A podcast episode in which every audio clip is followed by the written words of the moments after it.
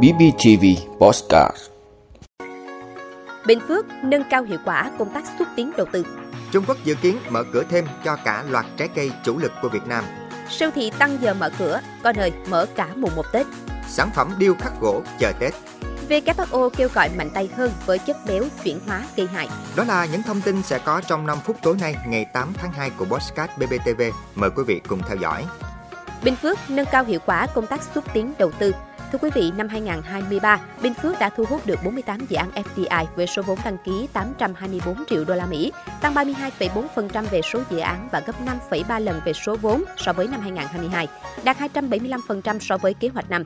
Đây là kết quả của quá trình nỗ lực trong điều hành nền kinh tế, cải thiện môi trường đầu tư kinh doanh, kiến tạo chính quyền phục vụ, tạo dựng niềm tin vững chắc cho cộng đồng doanh nghiệp, nhà đầu tư. Năm 2024, Bình Phước sẽ tiếp tục thực hiện những giải pháp trọng tâm trong công tác xúc tiến trên tất cả các ngành lĩnh vực mà tỉnh đang quan tâm thu hút đầu tư như công nghiệp, thương mại dịch vụ, du lịch, nông nghiệp. Phối hợp với những nhà đầu tư hạ tầng các khu công nghiệp, đa dạng hóa các kênh xúc tiến đầu tư thông qua các cơ quan ngoại giao Việt Nam tại nước ngoài, các hiệp hội doanh nghiệp đầu tư nước ngoài tại Việt Nam, là những giải pháp trọng tâm tỉnh Bình Phước thực hiện để thu hút đầu tư, cải thiện mạnh mẽ môi trường đầu tư kinh doanh trong năm 2024. Chuyển trọng tâm từ nhấn mạnh số lượng sang coi trọng hơn nữa chất lượng, ưu tiên các nhà đầu tư chiến lược, các dự án có giá trị gia tăng cao, công nghệ và mô hình quản trị hiện đại, có tác động lan tỏa, kết nối chuỗi sản xuất và cung ứng. Lấy chất lượng, hiệu quả công nghệ và bảo vệ tài nguyên môi trường làm tiêu chí đánh giá chủ yếu. Trung Quốc dự kiến mở cửa thêm cho cả loạt trái cây chủ lực của Việt Nam. Thưa quý vị, với việc cuối năm 2023, Việt Nam ký thêm nghị định thư xuất khẩu dưa hấu sang thị trường Trung Quốc, cơ hội xuất khẩu rau quả vào thị trường 1,4 tỷ dân ngày càng rộng mở. Dự kiến trong năm 2024 này, Trung Quốc sẽ mở cửa thêm cho các loại trái cây chủ lực của Việt Nam như bơ, chanh leo, dừa. Từ những tín hiệu tích cực này cho thấy năm nay xuất khẩu rau quả vào Trung Quốc sẽ tiếp tục bùng nổ. Cũng theo Cục xuất nhập khẩu Bộ Công Thương, với tốc độ tăng trưởng như hiện tại, triển vọng xuất khẩu hàng rau quả trong năm 2024 dự báo tiếp tục khởi sắc. Dư địa tại các thị trường lớn còn nhiều, cùng với đó chất lượng rau quả Việt Nam đã có sự chuyển dịch lớn, bảo đảm các tiêu chí vào nhiều thị trường. Sự hiện diện ở hầu hết thị trường lớn khắc khe về chất lượng đã khẳng định vị thế trái cây Việt Nam trên thị trường thế giới, mở ra nhiều cơ hội phía trước. Tuy nhiên, ngành hàng rau quả cũng cần duy trì nâng cao chất lượng, tuân thủ nghiêm quy định về chất lượng, truy xuất nguồn gốc mới có thể tận dụng được cơ hội thị trường.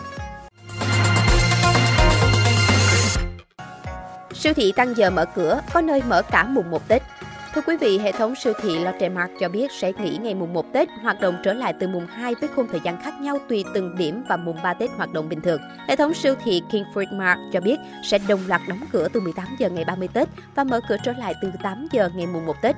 Đại diện hệ thống siêu thị Go Bixi cho biết, để hỗ trợ người dân mua sắm, hệ thống trên toàn quốc sẽ mở cửa tới trưa 30 Tết và hoạt động trở lại bình thường từ mùng 2 Tết. Công ty Visan cho biết sẽ nghỉ mùng 1 Tết và mở cửa bình thường trở lại vào mùng 2 Tết. Để hỗ trợ người dân mua sắm, hệ thống cửa hàng giới thiệu sản phẩm của đơn vị này sẽ tăng khung thời gian mở cửa, cụ thể từ 6 giờ đến 22 giờ vào các ngày cao điểm Tết.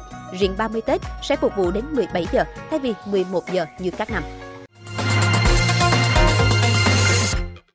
Sản phẩm điêu khắc gỗ chờ Tết Thưa quý vị, thị trường Tết đang nhộn nhịp với rất nhiều mặt hàng sản phẩm trong nhu cầu mua sắm trang trí Tết của người dân. Còn có những sản phẩm tượng gỗ điêu khắc. Những bức tượng gỗ điêu khắc được người dân tìm mua nhiều trong những ngày Tết là bộ Tam Đa, tượng Phật Di Lạc, tượng cốc ngậm tiền để về chân trong nhà hoặc làm quà biếu tặng. Những bức tượng gỗ điêu khắc này đã được những người thợ kỳ công chuẩn bị từ khá sớm.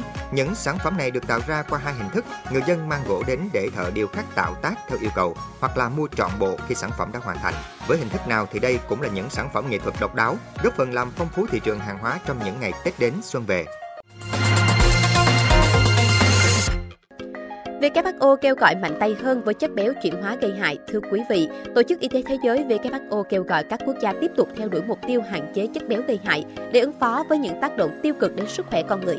Năm 2018, WHO kêu gọi loại bỏ chất béo chuyển hóa trong thực phẩm sản xuất công nghiệp trên toàn thế giới vào năm 2023, do có nhiều bằng chứng cho thấy đây là nguyên nhân gây ra 500.000 ca tử vong sớm mỗi năm. Mục tiêu này không đạt được và được lùi lại đến năm 2025. Tuy nhiên, tính đến nay mới chỉ có 53 quốc gia, chiếm 46% dân số thế giới đang thực hiện các chính sách tối ưu để hạn chế chất béo độc hại này.